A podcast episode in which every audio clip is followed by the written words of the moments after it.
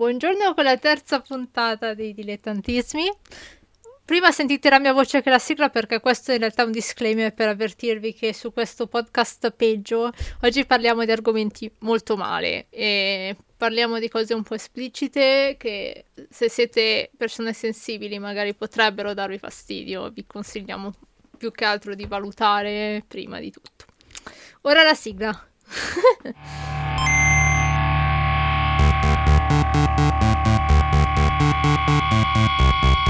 Dilettantismi. Dilettantismi. Dilettantismi. Dilettantismi. Dilettantismi. Dilettantismi. Dilettantismi.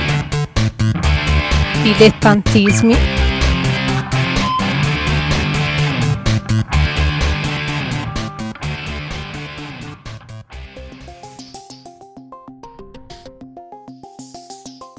Un giorno tutto sarà annerito e bruciato, esattamente come il basilisco a due teste ha predetto. Il mondo sta morendo, il tempo è breve. Come affronterai questi ultimi giorni? Depredando tombe per vendere soltanto i pochi resti dei cadaveri? Oppure affronterai l'Apocalisse sperando di poterla combattere.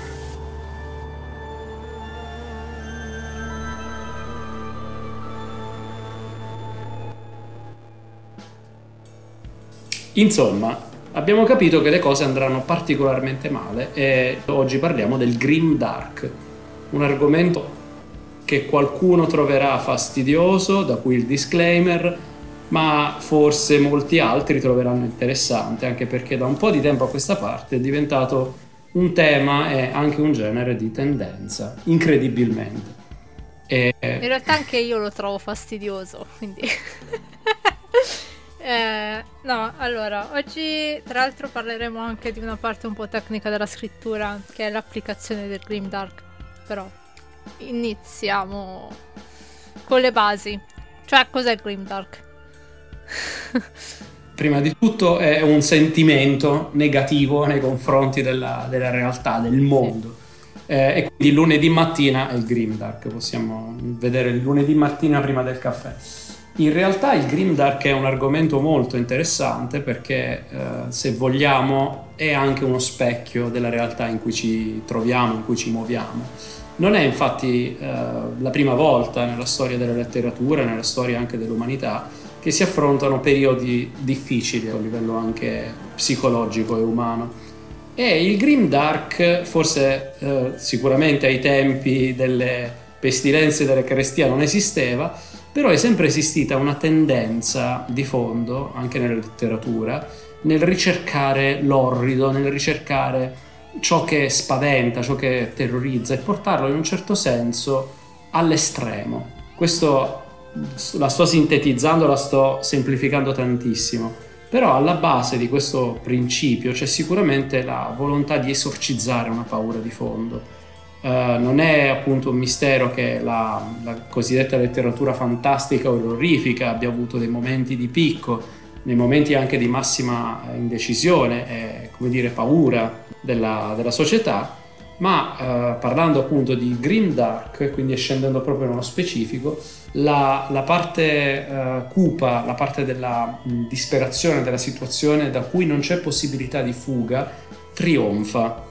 Ed è uh, quindi un tipo di letteratura, un tipo di genere che affronta tipicamente la tematica della fine del mondo, dell'apocalisse, della violenza, della uh, perdita di, di fiducia anche nell'umanità e lo fa con come? Esaltando un, con degli, uno stile molto spesso uh, scabro e come dire, incredibilmente crudo uh, i vari aspetti della violenza. In un, in un, certo senso è partito tutto con un genere che è il, il fantasy e quindi si parla in effetti di grim fantasy dark ma eh, se proprio andiamo a cercare, per così dire, a scavare sull'internet, scopriamo che il primo termine, la prima volta che compare il termine Green Dark, è invece legato alla fantascienza.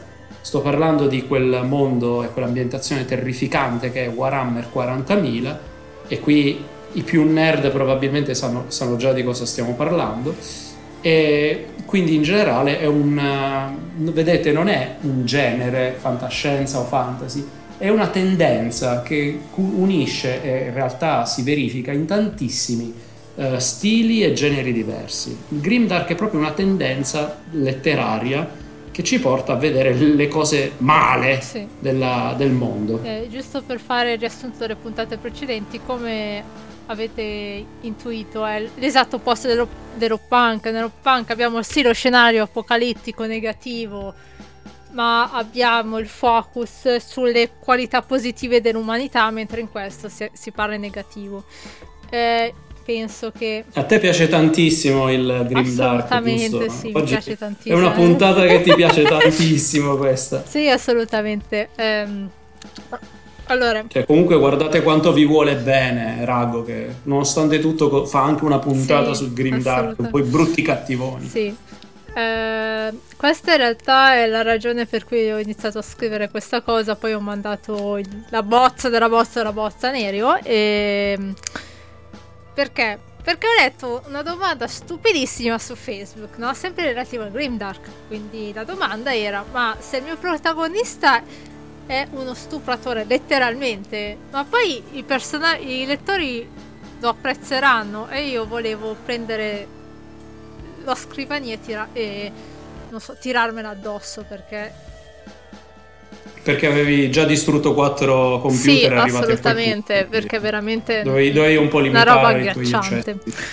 Eh, ovviamente parliamoci chiaro prima che ci troviamo i commenti pieni di, di Edgelord che ci accusano di voler censurare. Noi non parliamo di censura, ma parliamo qua principalmente di relazione tra eh, usare il. Um, diciamo la via più semplice nel fare le cose, usare un, se si può dire un po' di manipolazione emotiva nei confronti del lettore senza però dargli niente in cambio quindi noi si, si parla, esploriamo un po' il genere, le conseguenze che questo genere sta avendo sulla letteratura, sul, filmogra- sul, sul cinema, su, su tutto in sostanza.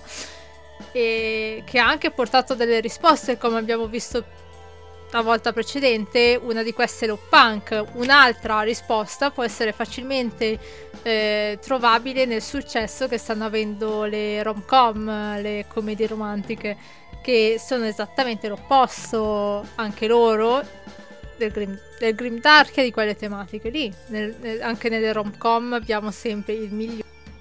Diciamo la parte in un certo senso positiva che si vuole contrapporre alla parte negativa. sì. Ma la prima domanda che, ecco, è vero, cioè mi ha mandato questa cosa, la brava Rago, io ho detto che figata, facciamolo. Da, da bravo idiota mi ero fermato solo a questa, a questa parte in realtà è, la cosa che mi piace tantissimo è proprio andare a, a scavare, vedere perché c'è questa tendenza, da cosa è partita, qual è la necessità che ci spinge a voler guardare il lato negativo, guardare l'abisso e dopo che l'abbiamo visto tipo anche sintonizzarci sul canale tipo sì, televideo. Eh. Del, dell'abisso. fermarsi a guardare gli incidenti stradali col, con la fotocamera accesa, secondo me. Cioè, esatto. Lo stesso. Ma il motivo eh, in realtà è proprio quello, in un certo senso, è il poter vedere una, una, parte negativa e non viverla. In un certo senso abbiamo bisogno di guardare eh, lo, l'orrore in faccia per poterci preparare al peggio.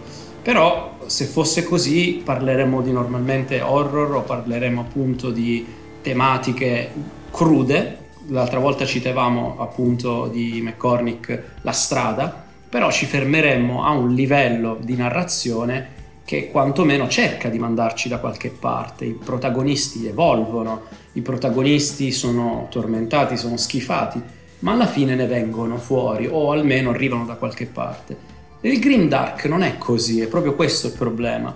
Nel Green Dark noi abbiamo, per così dire, una forma di abuso della, del, dell'orrore, l'abuso proprio della, della violenza, e questo è, è, diverso rispetto a tutte le altre tendenze che citavo prima, uh, non ultimo appunto l'idea della fine del mondo che ricorra. Ecco, è come se col Grimdark noi avessimo voluto fare un giro, dare un giro di vite, forse per la prima volta anche in un certo senso della, della storia della letteratura, e poter guardare esclusivamente la parte brutta senza poterne trarre qualcosa di buono. Ecco, questo, questo un po', sì, un po' mi angoscia. È un argomento di per sé affascinante perché eh, sì, l'argomento bene o male, del bene e del male, delle relazioni che ci sono tra il bene e il male, di, della cosiddetta moralità grigia, comunque sono temi che appassionano da sempre. Ma c'è un ma. Il, Vai, sentiamo il, il ma. Eh, allora, io non, non, non, apprezzo particolarmente Grim Dark, sin- sinceramente, per svariate ragioni. Non è il mio genere, it's not my cup of tea, come direbbero gli inglesi, no? Non è la mia tazza di tè. Ma quello che ritengo abbastanza pigro, non problematico, pigro, è che eh, c'è questa tendenza, no, in genere a prendere, ad aver preso eh, una parte del Grimdark tagliandone fuori le tematiche relative all'orrore e ad, ad aver messo quella visione ovunque dagli show per teenagers a qualsiasi film a, ovunque. Il che suscita diverse problematiche perché la likability ehm, che si può tradurre come piacevolezza la sì, la, l'apprezzare un personaggio è comunque una cosa che si deve tenere, tenere presente quando si scrive qualcosa, il che non vuol dire che tu debba necessariamente scrivere un personaggio che piaccia a tutti, no? Ma devi tenerlo presente. E se questo non funziona, se il, peso, se, se il lettore non riesce a immedesimarsi nel personaggio, eh, bisogna comunque eh, ricorrere ad altri trucchi in modo che la storia funzioni. Ad esempio, quello che fa un personaggio deve essere logico, deve avere un senso eh, nel contesto in cui vive. Nella maggior parte dei casi questo senso non c'è. Io eh, appunto nella bozza ho fatto la disamina di 13. Perché? Perché è l'esatto esempio di, di quello che sto parlando, di quello di cui stiamo parlando. Prendere eh, il grimdark no, questa esasperazione della, della, violenza e metterla dentro qualcosa su cui non c'entra una mazza perché allora eh, io ho visto solo la prima stagione perché veramente è stato orribile sotto tutti i punti di vista eh, eh, e credo che rappresenti bene appunto questa tendenza al voler sempre esasperare le cose negative, no? Il problema è che funziona in certi contesti, ma in altri no. Se io sto scrivendo eh, letteratura mainstream, ad esempio, io non trovo necessario scrivere paragrafi su paragrafi su paragrafi di, di schifo, nel senso di, di scene violente. Questo succede ed è un problema perché in sostanza stai fondamentalmente abusando, abusando. Di, una, di, un aspetto e, e, io la cosa che mi ha fatto abbastanza riflettere è vedere che una cosa come 13 sia stata particolarmente apprezzata non da un pubblico, da una fascia ad esempio di ascoltatori adulti ma la maggior parte delle, delle persone che hanno visto 13 hanno apprezzato e hanno appunto creato anche eh, uh, likability, hanno creato comunque un follow sul tema, sono stati soprattutto adolescenti e preadolescenti.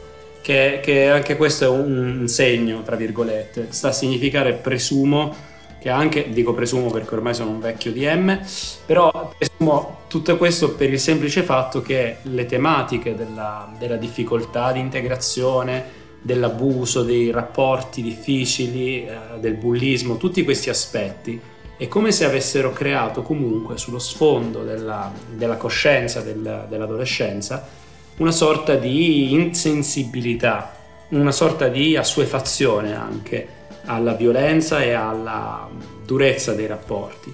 E questo proprio dovrebbe essere un campanello d'allarme, tra virgolette, è un segnale di come il tipo di adolescente medio reagisce a cose che sono preoccupanti, a situazioni difficili, ma la reazione appunto è una perdita di sensibilità.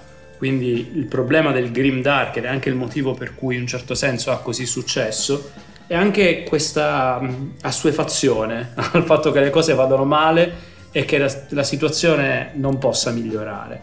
Eh, ripeto, questa è una tendenza comune a molte epoche, nei momenti storici di massima difficoltà ci sono tendenze simili, però la differenza tra il ventunesimo secolo e eh, altre epoche della nostra storia è proprio il fatto che purtroppo abbiamo perso la capacità di limitarci e quindi spingiamo sì, una cosa e... all'estremo.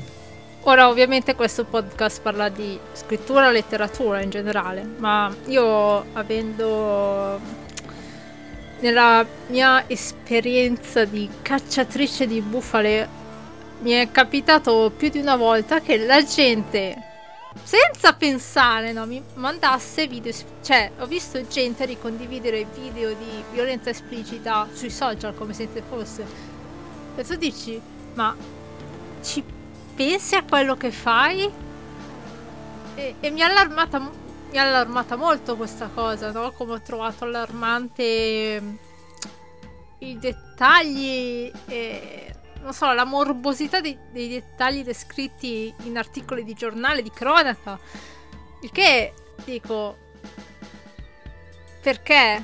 Non, non lo so, è una cosa che mi ha veramente agghiacciata in, in un certo senso, in tutti i sensi, tant'è che ogni tanto dovevo smettere di fare quello che stavo facendo e andare a fare altro e come me e i miei colleghi, quindi smettevamo di fare quello che stavamo facendo e facevamo altro. Perché? Perché ad un certo punto risultava veramente pesante mm, a livello mentale. E, e da lì ho, questa esperienza mi ha portato a non apprezzare particolarmente le tendenze letterarie del momento. Perché se io cioè mi sembra dal punto di vista di lettrice, no? Ovviamente, ripeto, questo è un podcast dove noi parliamo delle nostre opinioni personali, quello che diciamo non è legge, non è niente, quindi andate a fare gli, edge, gli edgelord dall'altra parte, accusarci di censura dall'altra parte, ma mi sembra che si stia un po' ballando questa cosa, no? In un certo senso è così e in un certo senso ha anche le sue ragioni per essere stata, come dire, per aver avuto il suo picco di successo. Però, mh, dato che parliamo di letteratura e di voler fare i dilettanti professionisti, cerchiamo di rimettere le cose al proprio posto. Ok, torniamo a 13. esatto. Perché 13? Perché appunto è un ottimo esempio. Allora, eh, il problema di 13 a livello narrativo, ok? Perché non è un problema morale, dicevo, questo è un problema... Cioè il problema morale è sul, è sul generis, ma il problema letterario Ah, aspetta, pi- piccola, piccola, premessa per chi sì. non ha visto 13. Okay. Di cosa parla? Allora, 13? 13 è la storia di questa ragazza e, che si suicida e, fa- e, registra 13 cassette sul perché eh, ha fatto quello che ha fatto. Il che ci sta, il tema del suicidio è un tema che anche se preferirei la gente prima di parlarne si informasse meglio, cercasi effetto Werther, ci sta c'è niente di, di, di, di, male. Il problema è come è stato gestito la cosa.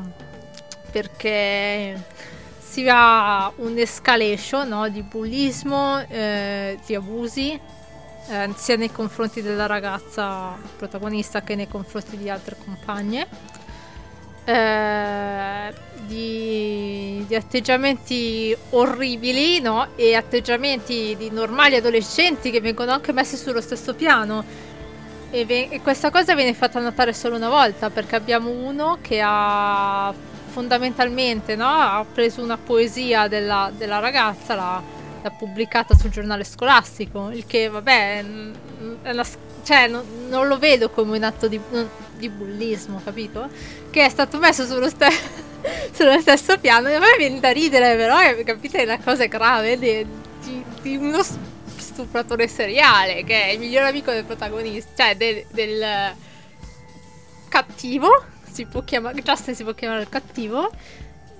Il bad, bad guy, il villain della, sì, sì, della bad guy. E tutte queste cose vengono messe sullo stesso piano.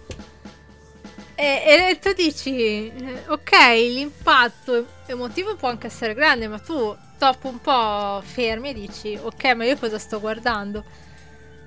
Anche perché, come abbiamo i casi di cronaca ci insegnano, non bisogna andare lontano. Sarebbe bastato quello successo nel primo episodio, cioè quella foto che è girata in giro per giustificare il gesto alla fine. Perché quello che io credo sia successo è che si volevano giustificare in qualche modo la fine eh, il suicidio del protagonista. Il problema eh, principale è che non è credibile allora, parliamoci chiaro di gente sfigata nel pieno il mondo, ok? E io, se qualcuno mi raccontasse una storia del genere, io sarei anche disposta a dare il beneficio del dubbio, no? Ma a livello personale, quindi, cioè, nel senso, tu mi racconti che ti è successo XYZ, eccetera, eccetera, io posso anche crederci. Nel senso, eh, come avete presumibilmente capito sono la persona anticinica possibile, posso anche crederci, no? Ti dico, ok, ti do il beneficio del dubbio. Se però me lo metti in un contesto eh, di fantasia, lì proprio mi metto a ridere perché è ridicolo, nel senso, a parte che eh, è ridicolo, ma poi la cosa eh, ridicola, cioè non ridicola. La cosa che veramente è riuscita male è che comunque non, il risultato è un po' confusionario perché non si capisce esattamente di cosa vuoi, vuoi parlare di revenge porn, parla di revenge porn, vuoi parlare di suicidio, parla di suicidio, vuoi parlare di omofobia, parli di omofobia, ma non puoi mettere tutte queste cose assieme, non funziona perché il risultato è appunto quello che dicevo prima, l'assurdità di mettere una scaramuccia tra ragazzini come quella metto in pubblico la tua poesia, però non ha, lui non ha rivelato che era lei, no? Se non sbaglio, e con qualcosa di molto più grave, infinitamente più grave. E, e, e questo non funziona. Cioè, non dovrebbe funzionare, però funziona. E, e quindi ritorniamo sempre al punto di prima, che c'è un... Eh, di des- desensitivizzazione, oggi non riesco a parlare. Desensibilizzazione. L'arcivescovo di... vabbè, ok. Eh, in realtà io ti aggiungo solo una cosa. Mm, a me, onestamente, l'ho guardata fino alla fine, però l'impressione che ho avuto è proprio quella di vol- che si volesse rappresentare in un'unica serie, in un'unica storia, in realtà. Parliamo di storia, dai. In un'unica storia si volesse rappresentare tanti elementi di cronaca drammatica volendoli anche, secondo me, affrontare in maniera abbastanza aperta, ma abbastanza, come dire, realistica. Il problema, come dici tu, è l'abuso, nel fatto che si sia voluto mettere troppo, esasperare il tutto cercando di renderlo credibile. In realtà sare- ogni puntata probabilmente avrebbe avuto la sua dignità come storia a sé. Il fatto di voler rappresentare tutto in un'unica storia, con un unico personaggio, dà il senso di questa esagerazione, dà l'idea di un, come dire, aver premuto sull'acceleratore per arrivare anche a disgustare, forse a, dare una reazione completamente negativa per, uh, come dire, con uno scopo morale, dire non fatelo a casa ragazzi. Il punto è, è veramente questo quello che si ottiene, perché in molti, uh, obiettivamente, molti edge lord, come dicevi tu, tendono a, a, dare come spiegazione del Dream Dark, uh, ma questo serve a spingere dalla parte opposta, ovvero io vi racconto di cose truci, cose orrende, truculente, terribili, senza una morale, semplicemente ve, la, ve le, vi mostro l'orrore del fondo dell'abisso perché questo ha un compito educativo. Guardando l'estremo orrore, la persona è motivata ad andare in direzione opposta. In realtà sarebbe vero se ci fosse una chiave di interpretazione, una qualche spiegazione non per forza morale, ma anche semplicemente, eh, come dire, logica in quello che avviene, eh, nel mostrare poi le conseguenze negative di quello che, c- che c'è. In un certo senso 13 questo lo vuole mostrare. Il problema nel Green Dark è proprio questo, il fatto che completamente slegata dalla dinamica di una storia, che come dicevamo ha un inizio, ha una fine eh, e ha un'evoluzione, solo la violenza, solo l'orrore, da soli non bastano a dare una spiegazione di eh, una storia, non bastano a dare una, una qualche forma di contenuto, un qualche forma di contenuto morale. In questo senso, eh, non diciamo fuggite dal grimdark, però fate attenzione sul fatto che una tendenza del genere non, basti a, non basta di fatti a giustificare una storia, non basta a eh, diciamo mostrare un orrore o mostrare qualcosa di incredibile per poter dire ho fatto un lavoro di narrazione efficiente. No, la storia è un'altra cosa. L'ambientazione va bene, può essere orrore, può essere estremo, può essere quello che vi pare, ma ci deve essere una finalità, un messaggio. Ed è questa la cosa che purtroppo non passa, l'idea che anche quando si raccontano cose orrende si sta dando un messaggio. Non è affatto vero che un elemento narrativo preso fuori dal contesto possa essere sufficiente per, diciamo, riempire un libro o, o un racconto. Non è vero, cioè comunque diamo un messaggio, anche, anche la violenza fine a se stessa, punto e basta, con l'inizio e la fine, è un messaggio, non è vero che non, non c'è una moralità dietro questo uso eccessivo della violenza, ogni cosa comunica al lettore. E, e questo è un tipo, una sorta di tra virgolette, eh, indul- cioè, innocenza sbagliata da parte del... È molto ingenuo pensare che comunque da quello che scrivi non, non passi un messaggio, perché passa. Eh, esatto. Questo è un tema che probabilmente affronteremo in un'altra sede, cioè il tema da dove, fi- dove inizia e dove finisce la responsabilità dell'autore. Questo è un tema che... Esatto, in parte, in parte, l'avevamo buttata sul tavolo sì, anche la prima puntata. È un tema assolutamente no? che va affrontato in separata sede ma è molto ingenuo pensare che non, eh, non, venga interpretato in un senso o nell'altro, perché viene sempre interpretato.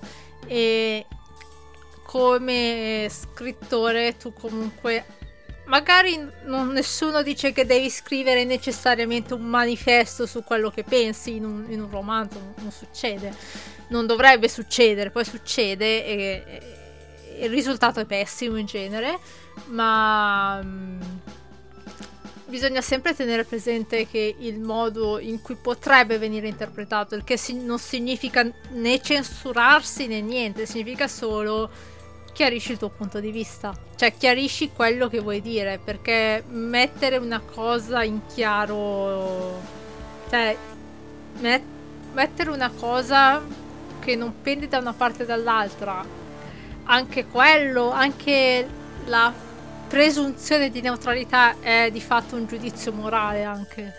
La presunzione di neutralità è, è praticamente quella, si può dire, fallacia logica secondo la quale se tu stai in mezzo hai ragione, non stai prendendo parte, ma tu la stai prendendo una parte, anche non schierarsi e prendere una parte di fatto anche non schierarsi e prendere una parte, questa è la parte da, da difficile da, da digerire. Il problema, come non so, avevo visto questo video di qualche youtuber qualche anno fa che parlava di questo. Il problema di, mettersi, di voler mettersi costantemente in mezzo e non schierarsi è che la linea della decenza si sposta sempre più in là.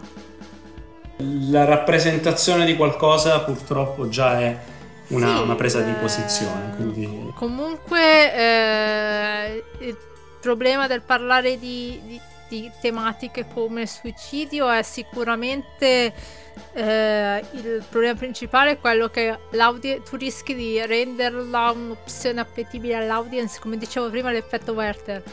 Eh, che andrebbe studiato dai signori giornalisti perché veramente tutte le volte che se ne parla mi viene voglia di, di non so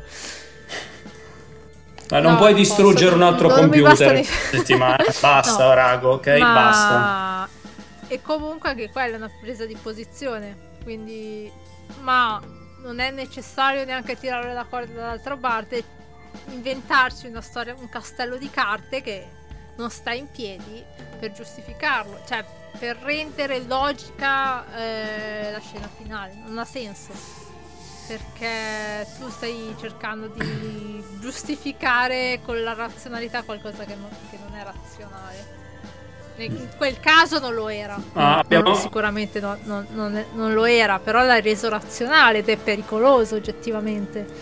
eh, a livello... Eh, la tendenza poi di sì, sì, è, è, è pericoloso, no? Un messaggio pericoloso, perché l'ha reso, ha reso qualcosa di illogico, un impulso, una conseguenza logica ed è, ed è, veramente pericoloso, è esattamente l'effetto Werther di cui parlavamo prima. I link sono tutti sul nostro blog se volete approfondire le tematiche.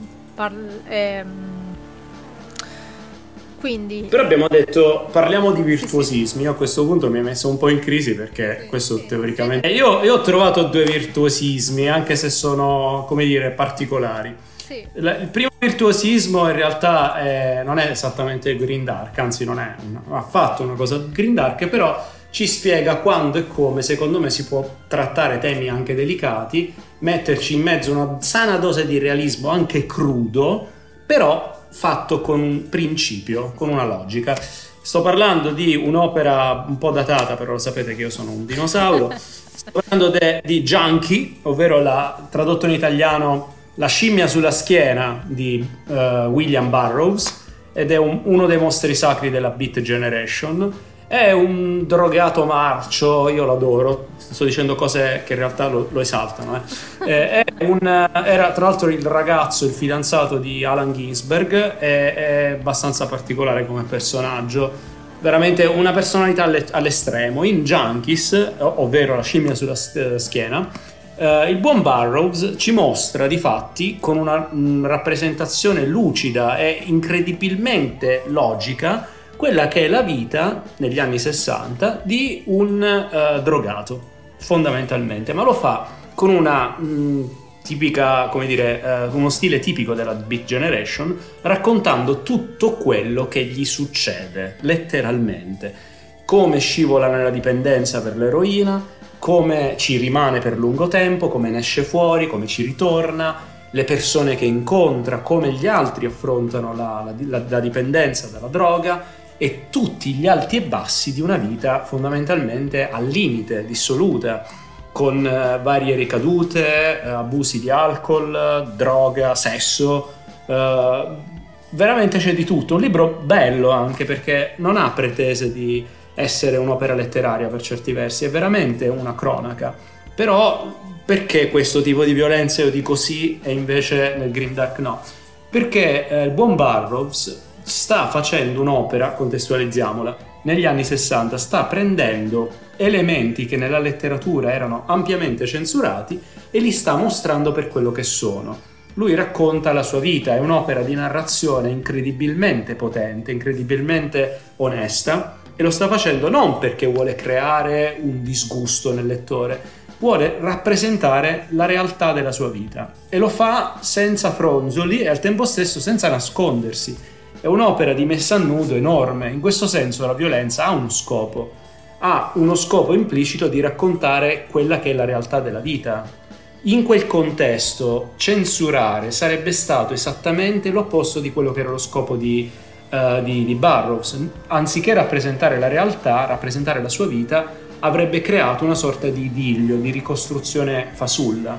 In questo senso la violenza non è che, come dire, eh, viene fatta gratuitamente, viene fatta perché è la sua vita, è la rappresentazione stessa della sua vita.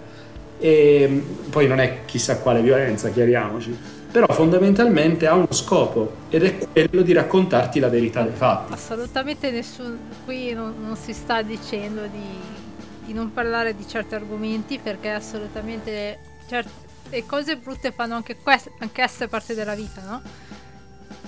in un Corretto, modo o nell'altro. Sì. Non, non, ha nessun senso negarlo o far finta che non esista. Ma quello che cerchiamo di, di, di dirvi, il messaggio è questo fondamentalmente. Ehm, studiate, imparate, cercate di, di, di capire se state scrivendo qualcosa perché ha senso nel contesto, perché è una parte fondamentale della trama, della storia che state cercando di raccontare, perché è il senso della trama che state cercando di scrivere, magari, no? Eh, oppure semplicemente perché è la via più facile per ottenere una reazione del lettore. Esatto, questo è il problema. E, e cioè, questo è il la, la violenza è uno strumento, mettiamola così, non è il fine. Sì, non, non, è, non deve essere una cosa fine a se stessa, deve, cioè, si, può, si deve parlare di certi argomenti, ma si deve parlarne bene, non, non si deve scadere nel gratuito, nel, no, nel voyeurismo, nel, in cose che sinceramente non riesco a giustificare. ci deve essere una seria motivazione sì. di fondo. Io non, dico anche questo. Non deve scadere nella cattiva scrittura, non deve scadere nella stupidaggine della domanda che ho fatto prima, perché anche quello. C'è una, co- c'è una cosa che si chiama, un concetto che si chiama orizzonte morale degli eventi. Io l'ho scoperto su TV Tropes, ma penso sia insegnato anche nelle scuole di scrittura a questo punto. E... Assolutamente sì. E praticamente si il concetto dell'orizzonte morale degli eventi è questo come in un buco nero noi abbiamo c'è questa cosa che si chiama orizzonte degli eventi oltre il quale la materia l'ultima immagine rimane... della, impressa della sì. luce prima che venga inghiottita rimane. Come ti amo perché fai butti queste cose tecniche io, io ci vado a nozze sì, sì, sì. allo stesso punto ci sono delle linee dip- anche dipendenti, in generale dipendenti dal contesto. Infatti dopo farò un altro esempio virtuoso, però, anche se è un po' ovvio. Eh, eh, dipendentemente dal contesto, che i personaggi non possono e non devono superare per, per, eh, per non passare come, de, come i villain dalla parte lettore. Ovviamente si può utilizzare questo concetto al contrario, anche volendo. Tu vuoi scrivere di un cattivo e questo passa prendiamo Joker ad esempio, no? C'è questo concetto, tu hai uno che non è di per sé cattivo, no? O forse sì, ma che... Appunto è cattivo perché è stato fatto come tale. Eh, è stato usato al contrario, punta sempre di più all'estremo e quindi supera l'orizzonte morale degli eventi e diventa effettivamente il cattivo Mentre in Breaking Bad, ad esempio, anche qui c'è eh, questa cosa, no? Abbiamo il, pers- il, protagonista che all'inizio è un buonaccione, che man mano eh, si esaspera sempre di più eh, e, e alla fine diventa cattivo, no? E si può utilizzare tranquillamente al contrario anche tenendo presente che in Breaking Bad si parla di argomenti molto pesanti come la dipendenza, come l'omicidio, ad esempio, come eh, una malattia terminale come... e l'impatto che ha sulla famiglia, ma non viene... Oppure creare tipo un impero del male, del sì, narcotraffico. Sì, sì. Anche, nel tempo libero mentre insegna a scuola. Ma niente è gratuito o fine a se stesso. È quindi è l'esatto contrario di 13 se vogliamo dire, no? Sì, in Abbiamo certo senso. questa escalation del, del, personaggio perché è il personaggio che diventa cattivo e si evolve, non è, non è che subisce, anche quello è un problema di 13. Abbiamo Anna che subisce, subisce, subisce. E quello è l'esatto contrario di quello che in genere viene, viene raccomandato di fare. Abbiamo un personaggio che sceglie di essere di fatto cattivo, no? Perché pensa di non avere altre opzioni e possiamo giustificarlo, lo giustifichiamo quanto si vuole, ma, se, ma dobbiamo sempre accol- renderci conto che comunque è, è, è, il cattivo, il cattivo della sua storia è lui. Ed è diventato da solo il cattivo della sua storia, ed è diventato anche il cattivo della storia di Jesse, volendo argomentare fino in fondo, è diventato il cattivo nella storia di Skylar, de- dei suoi due figli per le cattive scelte che ha fatto ed è una cosa che si può assolutamente fare, ma bisogna saperla fare. E, e credo che molti di quelli che vogliono parlare di argomenti pesanti non riescono a intuire. E no, dicevo, ci sono delle eccezioni a, sicuramente a quello eh, che dicevo prima, al fatto che dipende un po' dalla dalla storia. In realtà ci sono delle eccezioni perché ci sono delle cose che universalmente sono considerate sbagliate e non c'è nessuna giustificazione a quello. Sono quattro, ok? Io ne ho individuate quattro nella mia esperienza poi. Allora, violenza sui bambini, quella assolutamente non sarà mai giustificata. Eh, violenza sugli animali, anche questa eh. viene giustificata, cioè viene rappresentata molto di meno rispetto alla violenza sugli esseri umani. Il che fa ridere, no? Perché quasi I come- cagnolini, Sì. i cagnolini. abbiamo più, quasi più empatia verso gli altri animali, gli altri animali che verso le altre persone, anche, per- anche se le persone sono animali, di fatto. Esatto, ok, però senti, fai un volo anche tu in seconda con eh, tipo Ryanair eh, Milano, Milano-Torino, poi ne riparliamo se trovi un bambino che piange Eh. accanto a te, se, Eh. se arriva questa idea, eh. Tortura e stupro, beh, penso che siano auto Eh. esclamatori e omicidio a sangue freddo. Eh. Ovviamente, in generale, assolut- queste sono assolutamente quattro cose che nessuno mai ti giustificherà in nessun contesto. Se si vuole scrivere, ovviamente il presupposto è che tu vuoi scrivere un eroe, quindi, o anche un antieroe, ma qualcuno di, di positivo, ok? Se invece stai scrivendo il cattivo puoi farlo, perché comunque stai scrivendo il cattivo, sempre tenendo presente eh, la... mm, che... Orizzonte morale sì, degli, Sì, degli or- sì, sì, sì. Sempre bisogna tenere presente che comunque eh, ci sono assolutamente delle cose imperdonabili. Si può giocare sul resto, no? Eh, si può giocare su quanto è cattivo un personaggio, si può far camminare il personaggio su questa riga e si può anche volendo far decidere al lettore se la effettivamente è stato superato. Ci sta assolutamente, ma bisogna saperlo fare. E io veramente, dal, dal tenore di quello che leggo nei gruppi di scrittura, la maggior parte non, non- non ha idea di quello che scrive.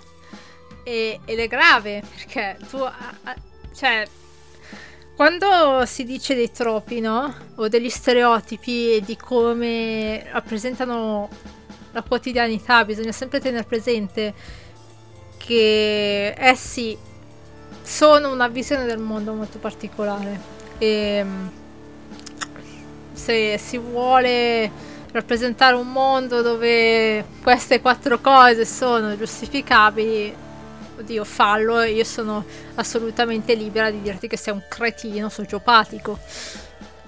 Ma questa è la mia opinione personale. Ma anche dei difetti, insomma. eh, sì, assolutamente il punto è veramente quello di, ca- di cercare di capire l'equilibrio e una volta che si capisce l'equilibrio si, si può anche giocare come abbiamo visto, no? E vengono anche fuori del- dei capolavori giocandoci perché le persone malvagie esistono e vorrei ricordare anche questo, no? C'è questa tendenza al voler assolutamente cercare di, di- di trovare la qualità Renibamol, ma i mostri esistono. esistono delle persone che non sono eh, likable, no? Non sono piacevoli, non sono, malvagie, es- esistono, sono parte, non dico della quotidianità, speriamo di no, no? Ma Io ripeto, Esistono. prova a prendere un volo anche intercontinentale, quante cavolo ne trovi.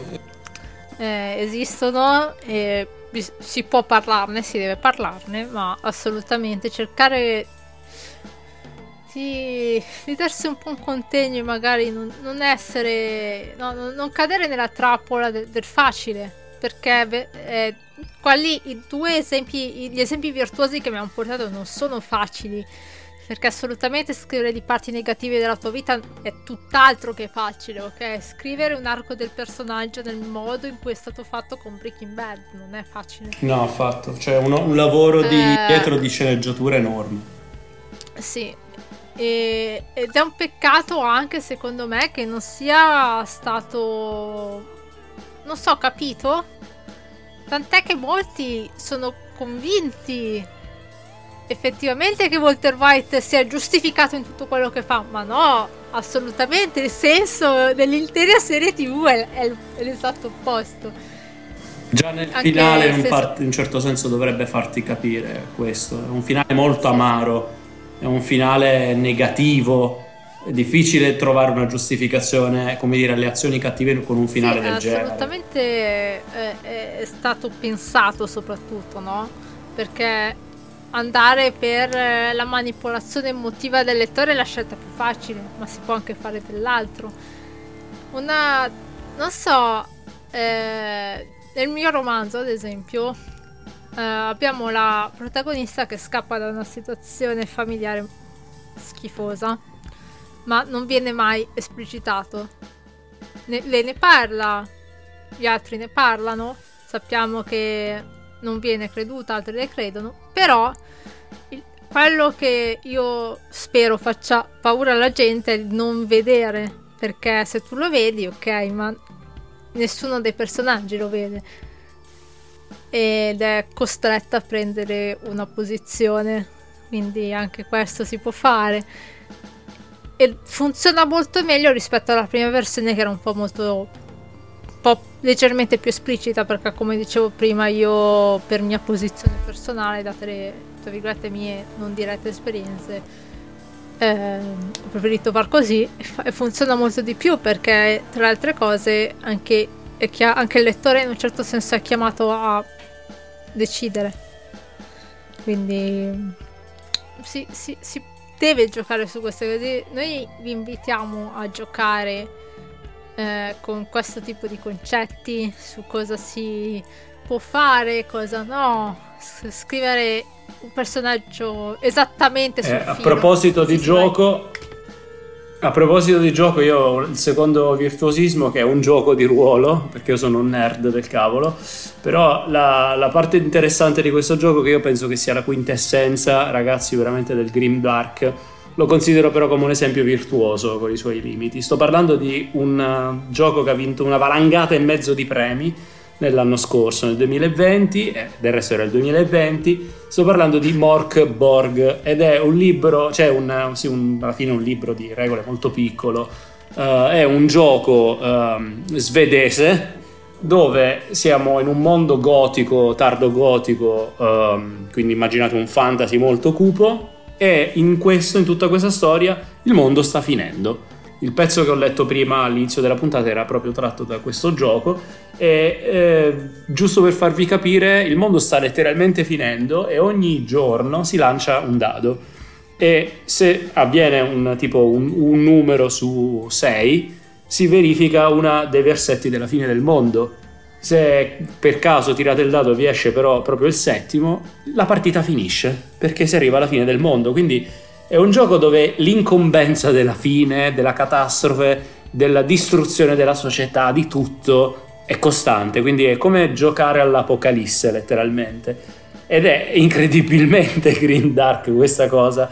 E il fatto che nel 2020 questo mh, gioco abbia vinto valangate di premi, sia diventato un elemento di tendenza, la dice lunga anche come, su quanto il Grim Dark stia mietendo successi ma lo metto tra appunto tra i virtuosismi per una questione, perché mm, prima di tutto un gioco di ruolo, il gioco di ruolo ha una funzione diciamo ricreativa, eh, per un, uno scrittore secondo me molto utile perché ti permette di proiettare le tue fantasie no? e renderle reali, ma anche e soprattutto perché ha eh, la finalità esplicita di andare un po' contro un mondo di regole esasperate, un gioco dove le regole sono tutto. Morkborg ha il vantaggio di creare dei giochi rapidi, un regolamento ridotto veramente all'osso e la esplicita volontà di far vedere che il mondo, uh, come dire, non è qualcosa che possiamo usare e abusare a nostra volontà, è anche una realtà che deve essere preservata. Il, non dico che è una tematica, come dire, green, quella di Mork Borg, però ci sono moltissimi riferimenti al fatto che dobbiamo ottenere sotto controllo la nostra capacità di alterare il mondo come esseri umani. Quindi ecco, lo, ci tengo a metterlo tra i virtuosismi, almeno per questi spunti riflessivi e per una fi- finalità morale, secondo me, non, no, non, affatto nascosta nel gioco. Quindi permetto, mi permetto di, di salvarlo, insomma. Sì. Eh, direi che abbiamo sforato anche questa volta, sì. quindi... Speriamo di avervi Post... intrattenuto nel vostro tragitto casa-lavoro. Penso che la maggior parte delle persone che ascoltino podcast... O in tangenziale. In tangenziale o mentre state facendo i lavori domestici. Anche questo è un altro buon eh, momento per ascoltare i podcast. Mio Dio, sta parlando di me. sì vi salutiamo. Ci scusiamo per la settimana ah. di ritardo, ma... Esatto, è colpa mia. No. Eh, io devo inserire un ultimo, eh, dato che parliamo di cose orribili, della, per l'appuntamento, diciamo, delle puntate, in queste puntate dove parliamo di esercizi di scrittura. La volta scorsa abbiamo parlato del concept, benissimo. Ora, dato che stiamo parlando di cose brutte, parliamo di matematica. E voi dite che cosa c'entra la matematica nel romanzo nello scrivere eh, appunto storie? Eh, voi speravate che non, non c'entrava niente. In realtà la matematica è tutto, perché purtroppo, eh, o per fortuna, l'attenzione del lettore, il numero di pagine è una risorsa limitata e oggi parliamo di quanto deve essere lungo il vostro romanzo. Ma attenzione, non perché dovete contare, dovete fare un lavoro di numerazione delle pagine, no, perché nel bene e nel male il romanzo ha una divisione, una divisione aurea che almeno in molti casi non è sempre così, ovviamente, vuole un incipit, una fase iniziale dove si raccontano, gli, si introducono gli elementi narrativi, uno svolgimento principale è esatto, primo, secondo e terzo atto, e il terzo che sarebbe la conclusione. Io ho pubblicato dico... una recensione a riguardo sul libro di Sid Field. Eh, l'unione dei, dei, suoi tre libri di maggior successo che parla appunto di come sviluppare questo quindi se siete interessati date un'occhiata anche a quella parte. Vai vai. Eh, io l'esercizio che vi lascio oggi è quello di dato che, come dire, queste tre parti sono uh, implicitamente sempre presenti, anche quando voi magari lasciate in sospeso il romanzo e non gli date una conclusione, no, non è vero che la conclusione non c'è, semplicemente l'avete lasciata al di fuori della pagina stampata o della storia, ma una conclusione c'è sempre, anche mh, volendola pensare, esiste. Quindi l'esercizio di oggi è cercare, fondamentale, di definire qual è lo spazio, la lunghezza massima del vostro romanzo ed è brutto farlo prima ancora di iniziare una storia, ma per un motivo, perché eh, il principio, diciamo, la, l'equilibrio aureo, tra virgolette, tra queste tre parti dovrebbe essere 15, 70, 15%, ovviamente. Questo significa che se il vostro romanzo vuole, volete farlo lungo 300, sparate un numero, 300, 400 pagine, benissimo se state dicendo che sono 300 pagine, questo vuol dire che 45, non di più, dovranno essere dedicate all'inizio, alla parte introduttiva. L'introduzione vuol dire parlare di qual è il punto zero di partenza e altre 45 per la conclusione. Voi pensate che sia una cosa da poco, ma è fondamentale dare un peso a ogni singola parte. Cioè, nei Promessi Sposi, ad esempio, iniziamo con una introduzione minima che dura pochissime pagine quando si parla del lago di Como, tanto ormai ho preso i Promessi Sposi come esempio base, e già nel momento in cui Don Abbondio viene intravisto, uh, come dire, il suo incontro con i bravi, già siamo nello svolgimento. Capite che in quel caso è un'opera di, mh, mm, come dire, un troncamento dell'incipit che ha un suo scopo. Però il resto e la conclusione rispettano questo principio, quindi Attenzione sempre a saper dividere tra queste tre parti. La prossima puntata sarà un po' più specifica perché parleremo dei colpi di scena e di come e quando si passa da un incipit a uno svolgimento e a una conclusione. Anche qui parliamo di regole auree, però ovviamente ci sono le eccezioni, quindi eh, uh, se appunto avete altre domande, avete, speriamo di avervi lasciato la curiosità venite a rovistare, a controllare sul nostro sito www.dilettantismi.it e ehm, per il resto appunto ci vediamo in giro e buoni dilettantismi.